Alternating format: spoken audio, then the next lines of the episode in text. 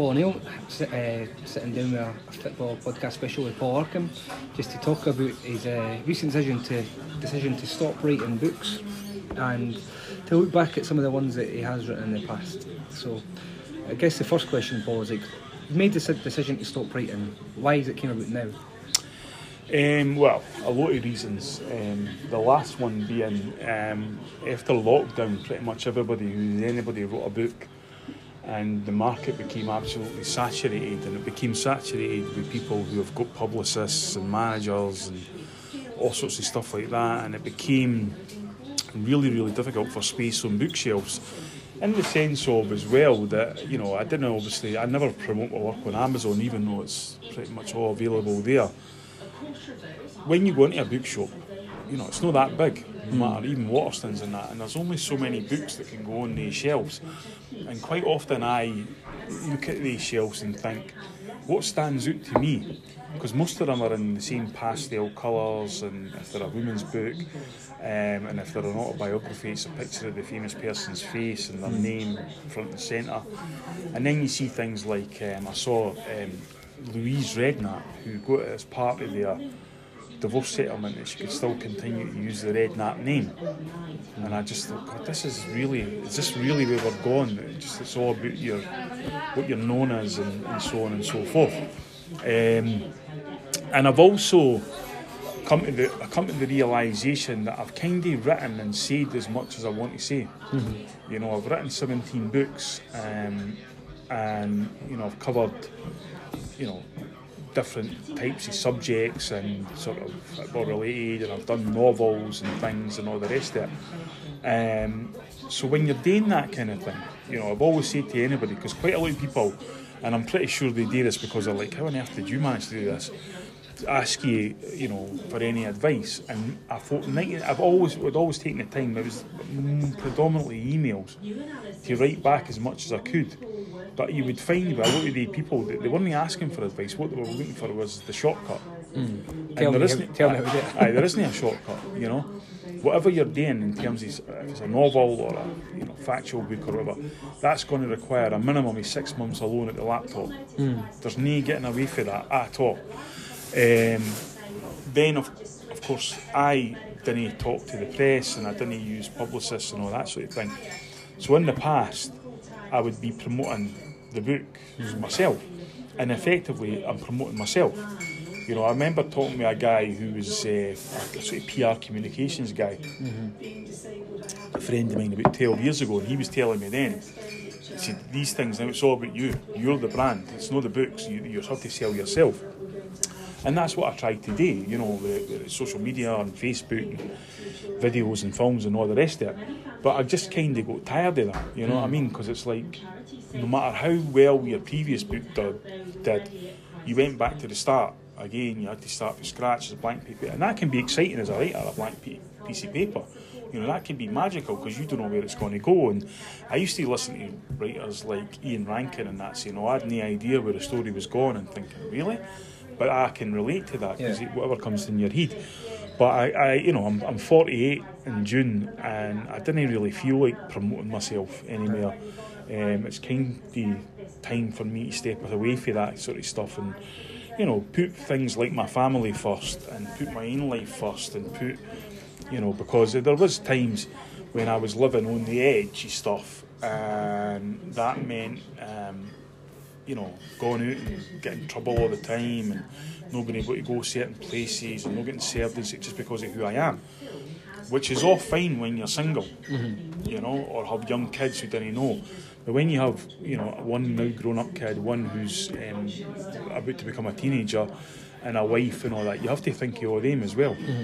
And so when I combined all that of the six months of writing, alone at a laptop, then all the promotion that, that, that as well as trying to sell the book, what it does is open yourself up to people who hate you. And you know, online abuse is something I've suffered for years and doesn't bother me at all. But when it starts to drip into your family and all that, that can be difficult because it's easy for you to say, "Oh, it doesn't bother me at all," but it bothers him. It mm-hmm. bothers him big time. So a combination of all that, I just felt, you know what, it's time to uh, move on for that. So you said there as well, it was like if you started a new book, new project, it was exciting in terms of you never knew where it was going to go. Yeah. Was that coupled with the fact that the promotion was like the opposite, like sort of having to start that process over Yeah, again? like- I mean, as an example, right, Ken, I've, I think I've got about 20 odd thousand followers on uh, Twitter, and people might think, oh, fucking hell, that's brilliant, so you can just tell them about the book and they'll all buy it. Well, not, because the algorithms, at most about a thousand of them will see the tweet, and all that tweet needs is one tweet negativity for it to be cloaked in it. And then you have the choice of ignoring it and people thinking, oh, it must be true what the person said, or hitting back, and then the whole thing is cloaked in negativity. So you end up becoming reticent to go that way. Then you, you go through Facebook, and I've got a Facebook uh, group, and again, you're getting it's got about 1,400 members, and you're getting looking at the post analytics, the post reach, and it's reaching 130 people, and there are people genuinely who you're flogging and you know sometimes a dead horse or whatever, and they're kind of like some people are going, well, I don't even know anything about this, and to to others you're saturating it, and so it's that fine line as well. Um, and as I say, what it also bleeds into Paul is you can't have a debate with anybody about anything because they then either bring up your work as somehow that's related to your opinion on Ukraine or whatever, and then think, well, I'm not going to buy the next fucking thing he does because he doesn't agree with me about chocolate ice cream being better than strawberry. And it just becomes so petty and parochial in that sense. Um, and I just kind, I can't kind of live like that because, you know, there are people who spend hundreds of thousands of pounds a month protecting their image, that kind of thing. Whereas I've always been a bit of a gobby cunt, and so I can't never will sit back, you know. And ultimately, in this day and age, you know, people, some people are still shocked by this. I've never had any support for Celtic or anything I've done. Quite the opposite. I've had obstacles and have basically become a pariah at the club. To, it's to the point where I think there's only two people at the club will even speak to me now. If I have an inquiry or anything like that, that was confirmed to me a couple of months ago. And that's because I asked the questions that they didn't want to answer. Um, you know, I'll go to fans forums and things and ask them, they just can't answer them and they didn't want that. You know, I was also unceremoniously dumped to fan media for that very reason. That I'm not prepared to sit here and sit and go, aye, oh, I enable and nod like a wee pet dog. Especially when you see people who are in fan media and they're in there getting photos with the people they're supposed to be questioning and all that. You're like, no, that's not how it's meant to work. And myself and a few others fought tooth and nail to get fan media, sacrificed a lot of things to get there. There's no recognition of that whatsoever. Um, so sometimes you have to let go. You know, it's a wee bit like the tug of war scenario um, in the kind of cognitive behaviour therapy thing where people, you know, you get so kind of angst ridden about certain things and all you've got to do is let go. You know, like that, and that's what these. You know, so they say, what would happen if you let, you're in a tug of war team and you let go? Well, first of all, the other team would fall down, and second of all, you'd be released for the the work that you have to put in. And that's kind of how I went with this, with the books and all that, with fighting because I couldn't get a Celtic to stock any in the books. The asterisk years, I was told that um, there was no market for it. Um, and that went on to sell it currently 80,000 copies. Um, then I was told with another book, they're swearing in it. I'm like, well, people swear, you know, it's, it's, it's that kind of thing. And it's it's basically then, you know, when you're kind of a wee bit green and you're thinking, oh, well, what about this then? What about that? And it's basically, you need to say to yourself, I've just never got to do it. you know, it's going to be something else and something else and something else. So, as I say, that kind of putting myself out there, I've put a lot of my life out there mm-hmm. in books and in podcasts and in films and all the rest of it. And it was time to draw a line under that as well. Is it, is it just about letting go of that? As you say, you can argue back with people, and or you can try and convince them. Is it about just got to a stage where I didn't need that neg- negativity? Aye, there is a lot of that. I mean, there's absolutely. I mean, you probably anybody listening to this will know, and you'll know that there is absolutely no point in arguing with somebody online. no. Um, I was talking to. her. I mean, I mean, and by the way, that, that wouldn't be me at all until about two years ago because I was talking to a family member in America who just happened to slip in that they hadn't been vaccinated, and I was like, why no? And this is someone who's in the medical industry. I've heard too many bad things about the The vaccine. the vaccines, and I thought my immediate thought was, and you've not heard anything bad about COVID, like. Um, but then I say, rather than that, I was like, look, it's fruitless of debating this online. This is who regulates the vaccines. Have a look at that kind of thing. That's it. But like, I've had scenarios where, for example, I was. It was when the new club thing was raging um, Sevco and what have you. And this one guy got in touch with me, Sevco fan. This is about five or six years ago. And he said, you know, you seem to be one of these that of have all this information about it. I'd like to look at this kind of subjectively. So I started feeding him information. And by the sixth tweet back, he said, oh, I'm not going to read that because I've read enough. And I was kind of like, okay. And then we went back and forth until he sent me about the 18th tweet, I think it was. He sent me a picture of the two children who murdered James Bulger. And I said, What have you sent me that for? And he replied, Because you're as bad as name, and blocked me. Fuck yeah. And that's when you start to realise that you, you, you just can't win. you know? Um, I had put a picture up only yesterday, Bobby Madden, um, with Ian Ferguson of the Huns years and years ago. And some of the responses were absolutely mind boggling, right? From Um, has just been verified? By who? You know, there was a picture of a, a young, another young guy in it, and he, somebody, who's the other guy? You know, you like the focus there is Bobby, you know, and you can't get past that level where you know people are great individually and all that, but collectively they can be incredibly stupid and ignorant and all the rest of it. And I realised I basically became bulletproof in terms of abuse. Mm-hmm. Right? There was only, there's only so much can be said to you before it eventually just stops off. And it's like getting a kick in, you know. After a while, it doesn't you didn't even feel it. But as my family get older, and my sons get older, and my wife's there, and all the rest of it, it does affect them. And so it's time to kind of pull the drawbridge up a wee bit on that, you know. Right. O- on to some of your actual books then, right? So, been writing for what? Over 20 years? I'm 22? 1999 I started that. 20 23 years coming up. So, it's up quite up. And you've wrote loads of books as well, right? So, both fiction, non fiction. And obviously, a book like Celtic, for instance, are based Yeah. around stories and actual events. Mm. Do you have a do you have a preference for do you write in that style? Is it easier working when there's a structure, like researching dates and actual facts, or do you like the freedom that like writing the fictional stuff brings? Definitely, the fictional stuff is easier um, in the sense that you can write anything and you can take it anywhere you want, and you can think would be, you know, sometimes in factual stuff. I mean, you're, you are structured, you're regulated. You can only print the facts because if you're doing an expose type, of book, the last thing you need is lies in it or hmm. fabricated stuff, or like. And you would love. There was times you said, "Oh, if only they'd done this, or if only they'd done that, that'd be phenomenal for this part of the story." But they never. And you've got all these people watching you, thinking they're looking for anything to quote and say this is a load of bollocks because of this.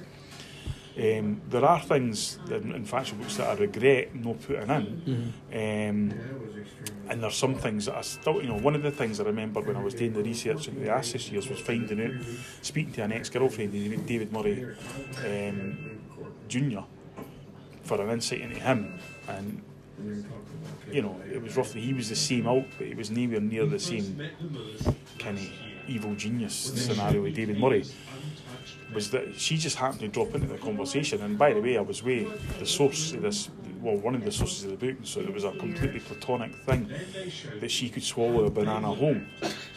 and that, that was a party trick. And I was like, there's no relevance to this in the book, it would have been great to put in there.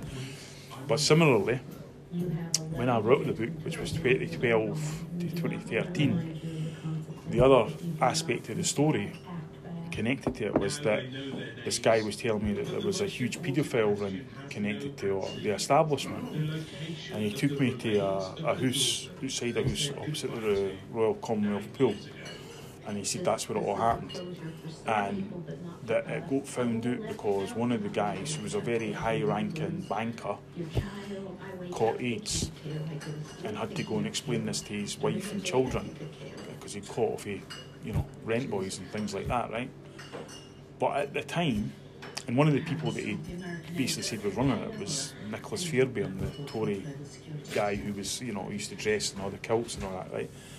At the time, that was not a big, huge, fucking everybody's everywhere type thing. So I was like, this has got to be another year of the and that, so I'm just going to leave that out.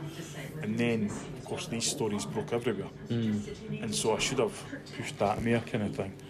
Um, but in terms of writing novels, I love writing novels. You know, I would do that every day if I could. The problem is, a lot of people are interested in me writing novels, and novels never sold as much as factual books, which is a shame because obviously. But then I remember a story Irvine Welsh tell about when he originally wrote Trainspotting. It was like 180,000 words, and the publisher said to him, "Who the fuck wants to read 180,000 words for you? Nobody knows who you are." And that's a really good point, you know, because as much as you're in love with yourself as a writer, it's like, well, but nobody knows who you are. Why would they want it? So you locked that off, and that uh, locked the opening it off, and that became Skagboys years later. Right. But you know, as much novels are quite indulgent, you know, because I defy anybody to be like, you know, if I'm writing a character, I'll think, like, who is this guy? So and so, oh, he's like so and so. So then every time I write that character, I'm writing about that person. Now I might think that person is this what this character is, but other people don't have a clue who he is. So you need to be really, really good at what you're doing. Um, and basically, you know, the, the most self-indulgent I've been books is when I wrote what I called the Gachi trilogy, you know, which is Connolly Rising, Merciless, and The Gunner. And that was basically a love letter to my growing up in Muirhouse, hmm. right? And around the people. Now, I knew that would sell for all, and it basically did sell for all. But I really, really enjoyed writing it, and I really, really enjoyed reading it back and all the rest of it because it was like I was able to play with it, even though I knew the only people who would really get this were people who were involved at the time or grew up at the time or whatever. And so that's all fine. But I didn't have, you know, benefactors and huge bank accounts allowing me to just stay a roll down and go down to my shed and write all day and all that kind of thing. I've got to work. You know, I've got to put food on the table and clothes on the back and all the rest of it. I've got kids, I've got hoosies, I've got footballs, I've got all that kind of thing.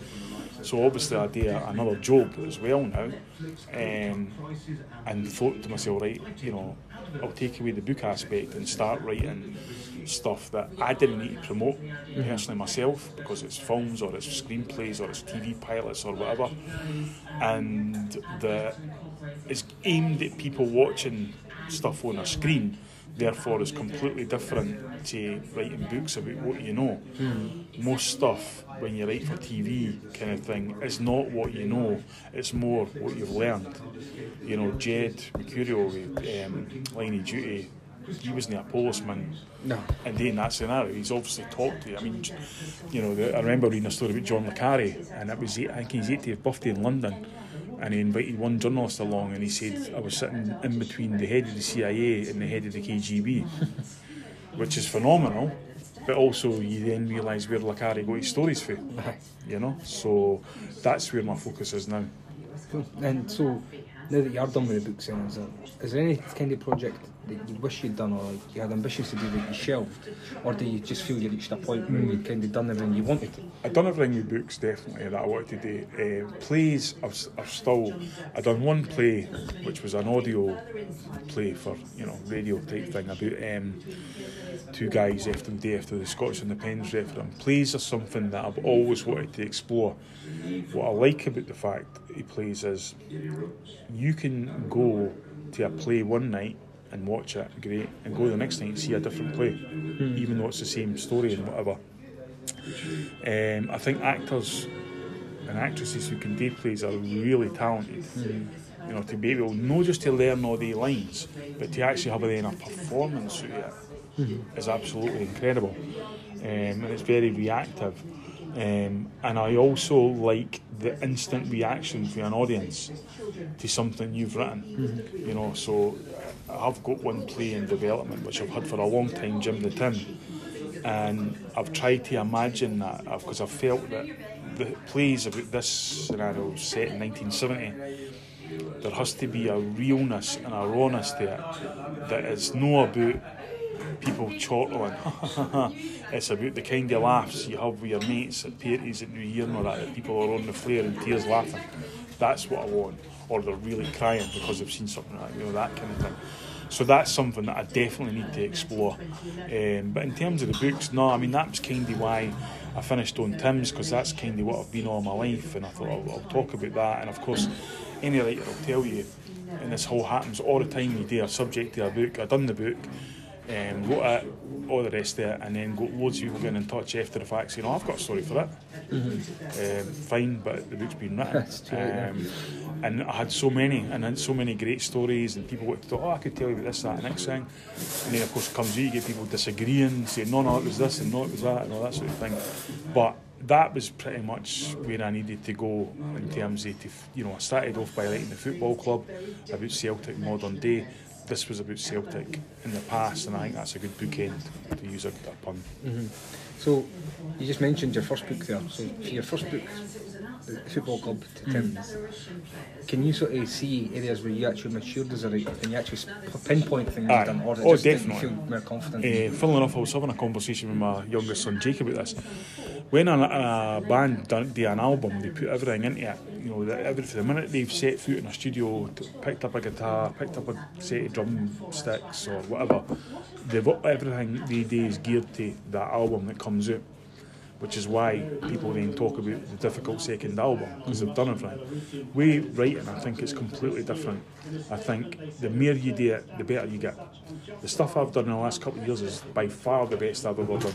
No question about it. Um, my style when it was the football club was very much a kind of fanzine street style, deliberately, but you know, it was kind of get all the information out on the paper and let them fucking decide.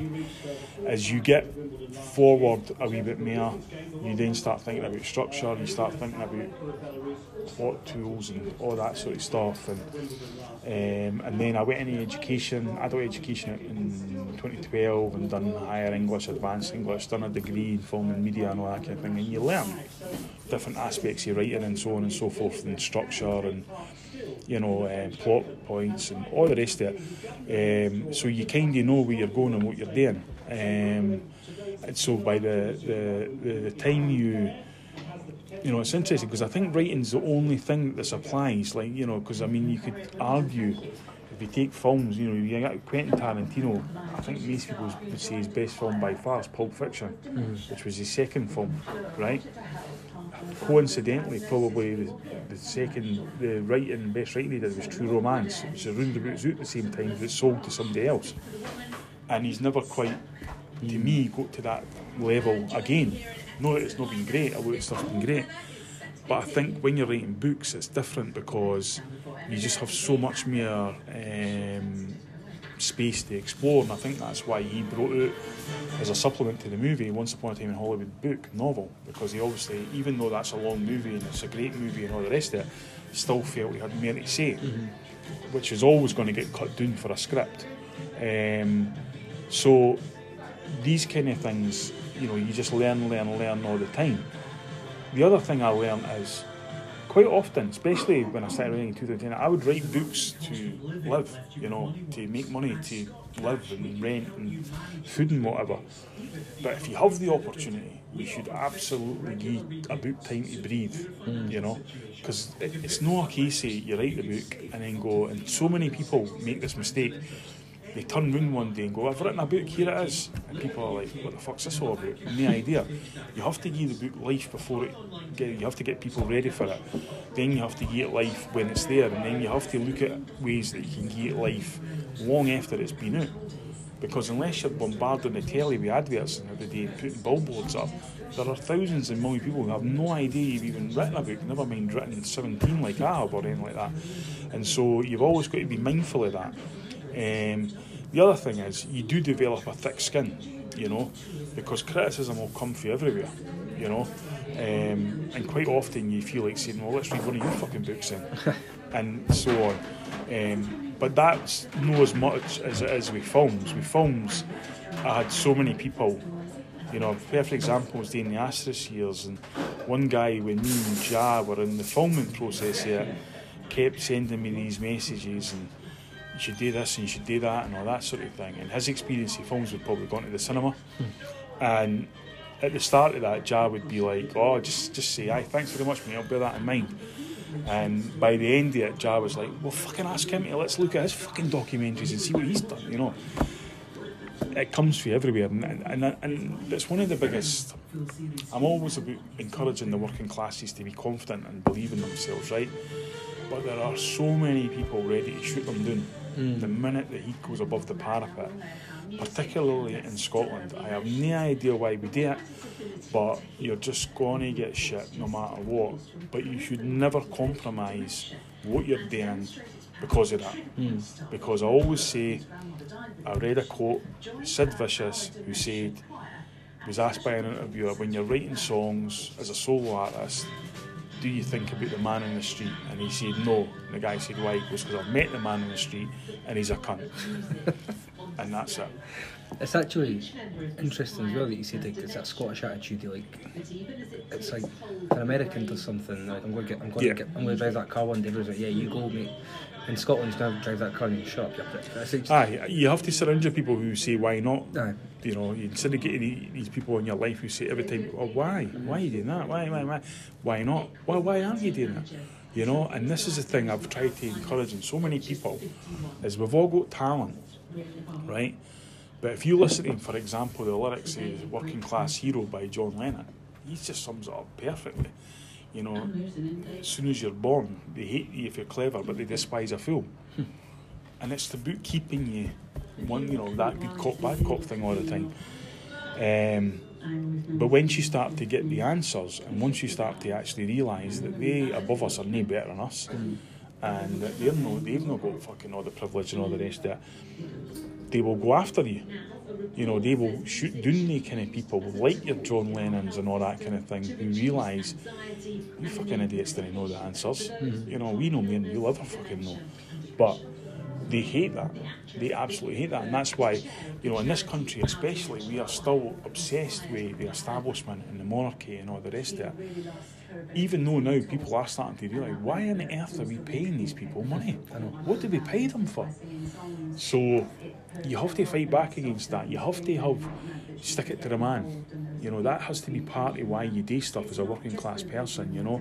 I'm very inspired by a company, uh, 784 uh, theatre company, which when it came out was called 784 because at that point, 7% of the country owned 84% of it. Mm. That's why they called it. Now, if that company started today, the numbers would be 393. So it's got worse. Mm. So we need to build platforms and opportunities um, and mediums for people from nowhere because I'll tell you right now, Paul, you'll ken it yourself. The old working class escapes are gone. Mm. Football and boxing and all that, they're all gone. We didn't have these escapes anymore. So creativity is huge. And we have to encourage that as much as possible.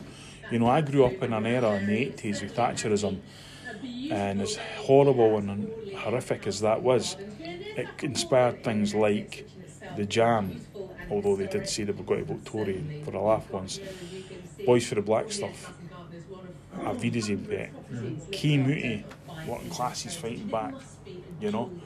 Um, we didn't have that now. Music's filled with middle class people.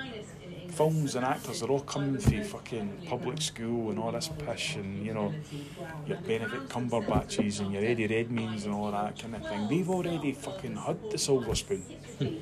you know, now they've got a full cutlery fucking set. We need the rawness of working class people. You know, the guys you know, and it does people to read things like the ragged trousered philanthropist and all that, talking about books. That'll change your life if you're working class. You see what we're up against, but you see how to fight back against it or not.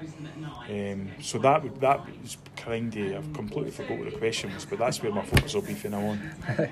Uh, when you first started writing, you took a break for a wee while, didn't you, when you moved to New York? Yeah. And it was one of your mates that sort of uh, Yeah. Uh, encouraged you to do it. It's gone into that sort of like Yeah. American can do attitude. Mm. It's, it's interesting that that's what. But do you think you would have got back into it eventually, or do you think that was a kick up the arse? It's, say diffi- uh, it's difficult to say actually. I mean, that had been I hadn't written anything for about three years, at, five years at that point, right, about 2005.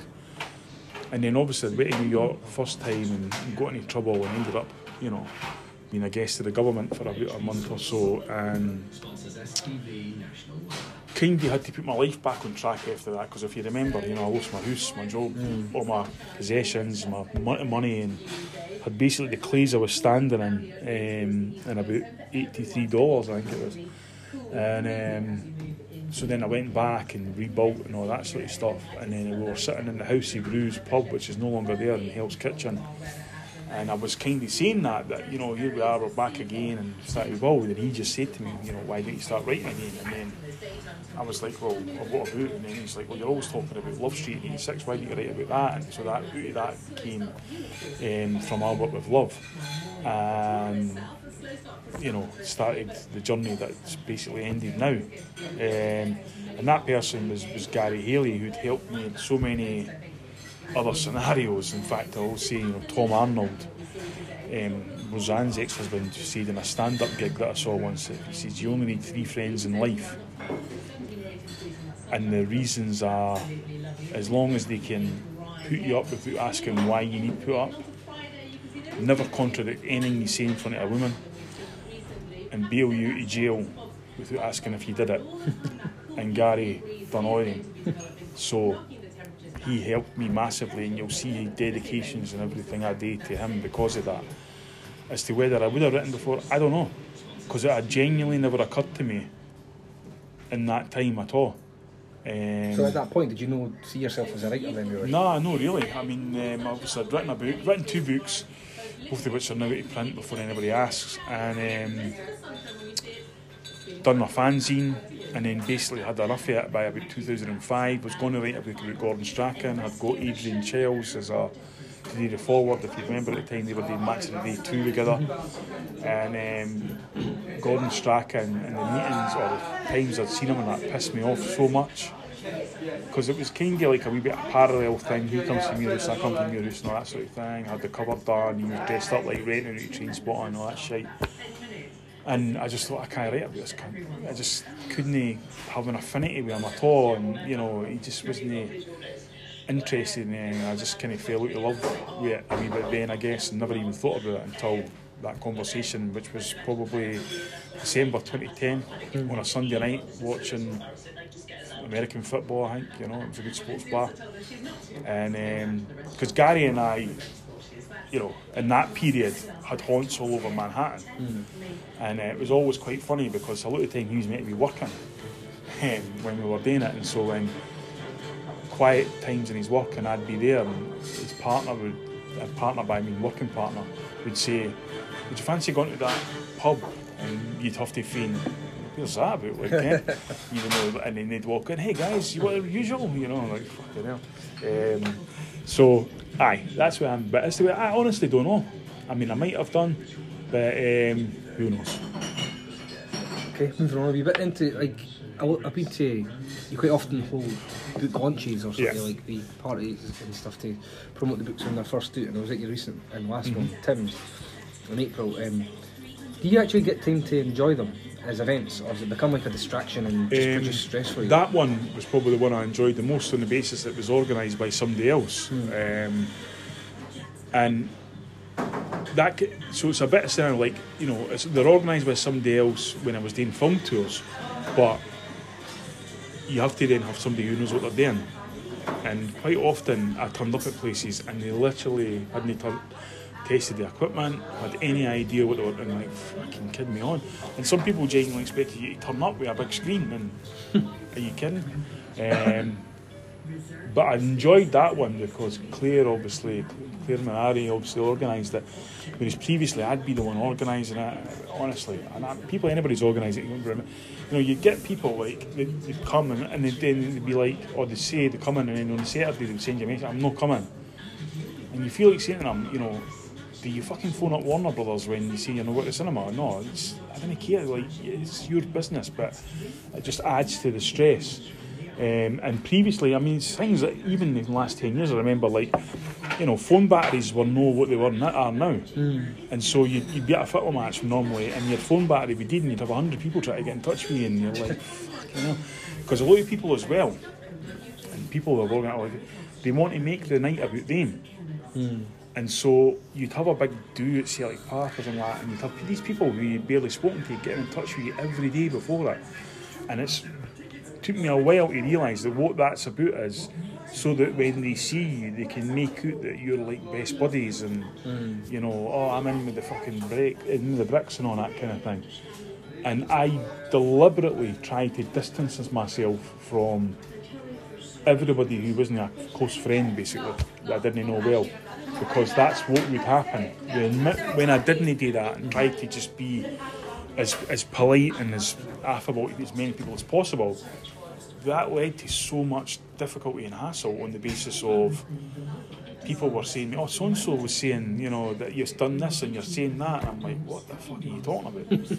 or, you know, football players get this a lot of notice. You get people coming up to you and, and say, well, I know I'm so and so's cousin. And it's so and so is some vague guy you met five years ago and fucking leaving in Fife or something. And what they're saying is, they're not saying I'm so and so's cousin. What they're saying is, talk to me. I'm no mental, honestly. And that will verify the fact because I'm so and so's cousin that I'm no mental. And then you'll remember so and so and think they were fucking mental. so, uh, you know, that kind of thing goes along a lot. And so you can't really, because at the end of the day, whatever anybody says, well, with a book launch, you're there to sell books. You know, sell and sign books. So that's in your mind as well that you can't let the night go away for you because you need to keep people's focus on buying the books and so on. Um, so that can be difficult, and that is another reason why you know I was kind of fed up of going round the country, and you know you get so much fucking hassle, and people try to be smart and all that, and trying to have a go at you, and you know what to fight you, and, and all that, and people will be like, really, honestly, I could tell you five famous people right now that I know who you wouldn't believe the hassle they put up with. You know, um, one person I know, quite famous in Scotland. You know, I was walking down the street about a year ago, and a guy just walked up and he butted him Careful. For no reason whatsoever because the guy was half cut. And I've had that. You know, I've had scenarios where people have been threatening me for the audience, and you're looking at the organisers if they, "Are you got to do anything about this? And they're not because they're shrinking at that point. There's only been a couple. I don't know what to go into specific detail, but there has been a couple of people who did step in, thankfully. And then the next again day, they've got in touch with me and said, oh, "I'm really sorry, I was drunk." As if that somehow excuses. Aye, thanks for ruining the night, like, but because you were pushed, you know. And you, you, what am I supposed to say? Well, didn't drink again, you know? Because if I, you know, if I was like that when I was pushed, then I wouldn't drink, you know. But so that can be really difficult, really fucking difficult in the sense of, you know, you're. What I found really bizarre about boot launches and film premiere, eh, tour shows and whatever is, all the ones I've done, and I've done over a hundred, never, not once did anybody organising it say, You've done these before, what do you think should happen? they would go and assume what they would do would be the best, and you look at the night and go, Oh, for fuck's sake, you've got a comedian on before the film. What have one got to do with the other? And of course, the comedian as well saying, This is ridiculous. Or one place wanted to have a comedian on after the film. We'll put a comedian on between the film and the Q&A. And the comedian's gone, you fucking joking? Like, it's not exactly conducive for them, is it? um, although, you know, film premiere, film night, you'll have, uh, you'll go in, you'll be like, what, I said, you put the film on right away. No, no, we'll put it on about 10 o'clock. Well, first of all, it's half six. Why am I here? And secondly, you really want people to be drinking three and a half hours before the fucking film comes on? And they'll say, but if you put the film on early, everybody will just leave after it. Because that's why they're here. And you're like, that's fine, but didn't tell me to come at half six. You know, it just, Yeah. you become the property of other people, basically. And, and that, that that's a big part of something that I just didn't want to do anymore. Is there any launches or events that like, are standout for you, like, for either good or bad, apart from football, we try to attack you? I think the first one in Scotland, which was at the Admiral Bar, which I think you were at, Aye, was was was brilliant because I, you know I'd had one before in New York, right, and that was like the local pub, the Celtic House in the Bronx, no problem, Kenny, no. Um, that was the day the Celtic played Hearts. Hearts missed a penalty in the last minute. I think Wanyama scored for Celtic.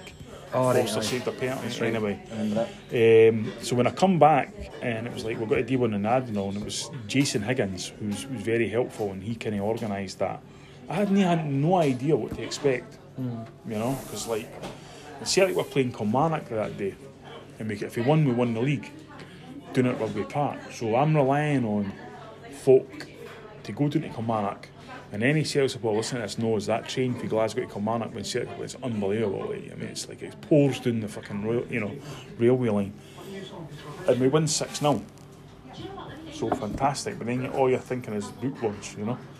So we get there, and I remember well, the first person I seen at the bar was Hosey. And I'm looking about and I'm like, I didn't recognise anybody here. He's like, no, no, the boot launch is in the stair. I was like, well, let me know when it opens. And the guy goes, there's about 60 people down there already. That lifts you straight away. All right, you go down, and it was, you know, it all went past in a blur that because it was all new and fucking real and all the rest of it. And it my pal Mike Boyd was over to, uh, for Chicago, and I'd lived with Mike. Mike's a great friend of mine. And I'd seen him the next day, or spoke to him the next day, and I was like, I'm not really sure how it went. And he went, Paul, people were congoing out the door. I think it went quite well.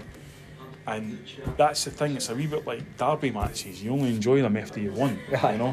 Final whistle. type thing. Uh, in terms of bad ones, I mean, boot launches have normally been all right. Uh, I can't really think of anything. They've normally been successes. I mean, oh, I could go on. I had a right few book tour, uh, film tour things that were horrendous, but um, actually, probably the worst book launch I ever done was in Denny, and it was uh, a room full of people who I didn't had any idea who I was, despite the fact they bought tickets to come along and see it. And at that time, it was just in the book, and I had like a mind map of it was just like a wall of crime with Murray and all that, right? So I'm doing my thing, and I could see this guy looking at me in astonishment the whole time, right? As if I had a fucking picture of his wife up and describing parts of his bo- her body, like you know. And eventually, I, and he hand up, what, what the fuck is all this? And I said, what do you mean? David Murray's a billionaire. He's not done any of this and blah, blah, blah. And I'm like, well, I'm trying to say that he hasn't kind of thing. No, no, no. He got knighted and blah, blah, blah. And I'm like, and you might think that everybody in that room will go, fuck off, what are you talking about? You Every single person just stood at me, stood staring at me, like it's Bill Hicks, he's a dog getting shown a car trick. and you're like, what, what, what the fuck is going on here? You know? Uh, I done a little book launch in Larne where there was Huns that, because they, I- they didn't tell me that the bar wasn't just us All right, okay. And I could feel the daggers. you know, and you're like, am I going to have to? Um, one of the most bizarre ones, film tour things I've done was in Alloa, and we're sitting at a table, and it was anyone but Celtic, and there was four older guys at this table in front of us. And the film starts, and I could hear this guy just commentating through it. Oh, listen to this now. Oh my God. Oh Christ. Oh, listen to the paranoia. Listen what the fuck is going on here? So um, I realised straight away that there were Huns, eh? So I went to the organiser and I said, Are you going to do anything about this? Like, he went, Oh, I didn't like confrontation. so I had to throw them physically throw them out myself, you know, and you're like, Really?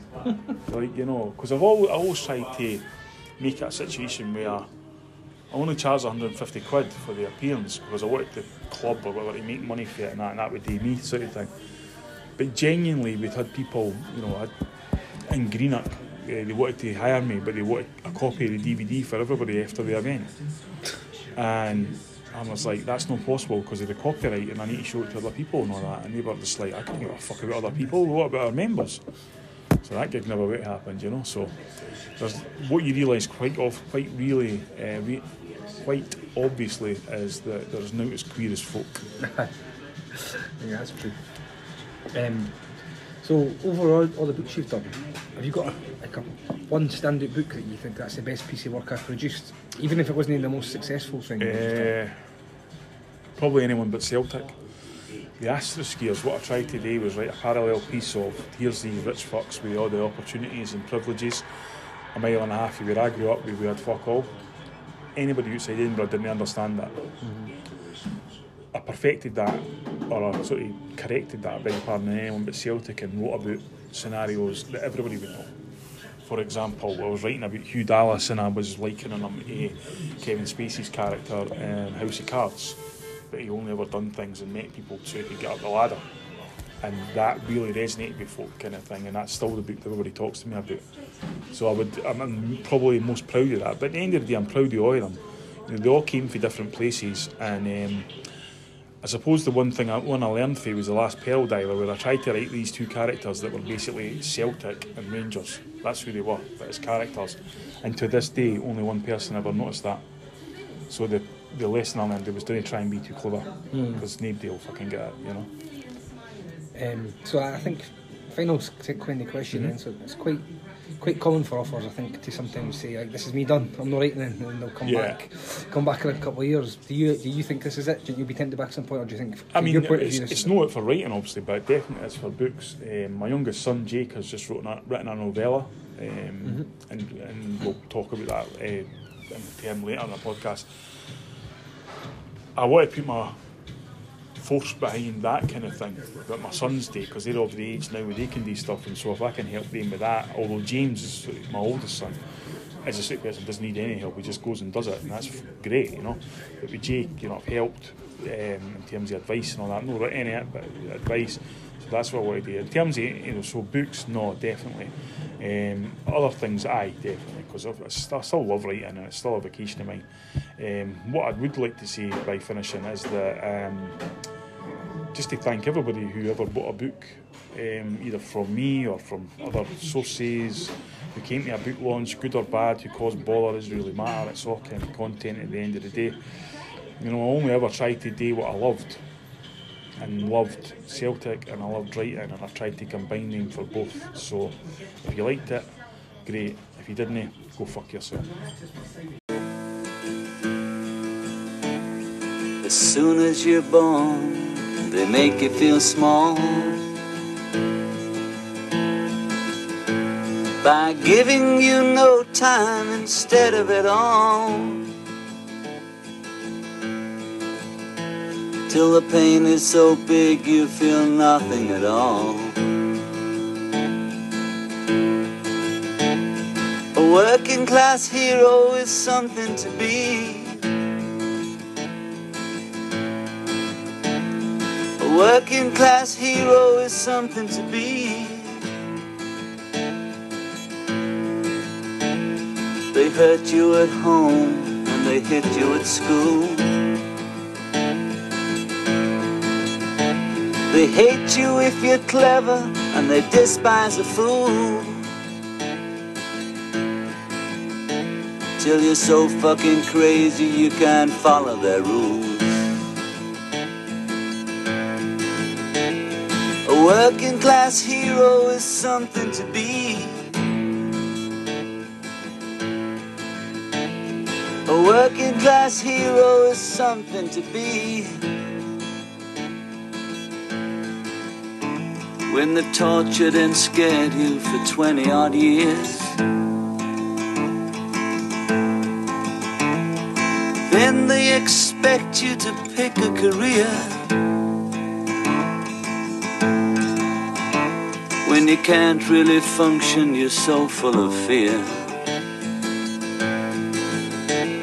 A working class hero is something to be. A working class hero is something to be. Keep you doped with religion and sex and TV. And you think you're so clever and classless and free. But you're still fucking peasants as far as I can see. Working class hero is something to be. A working class hero is something to be. There's room at the top, they are telling you still. But first you must learn how to smile as you kill.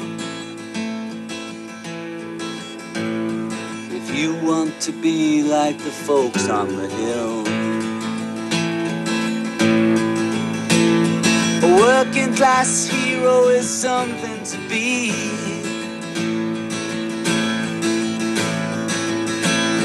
A working class hero is something to be. If you want to be a hero, well, just follow me. If you want to be a hero, well, just follow me.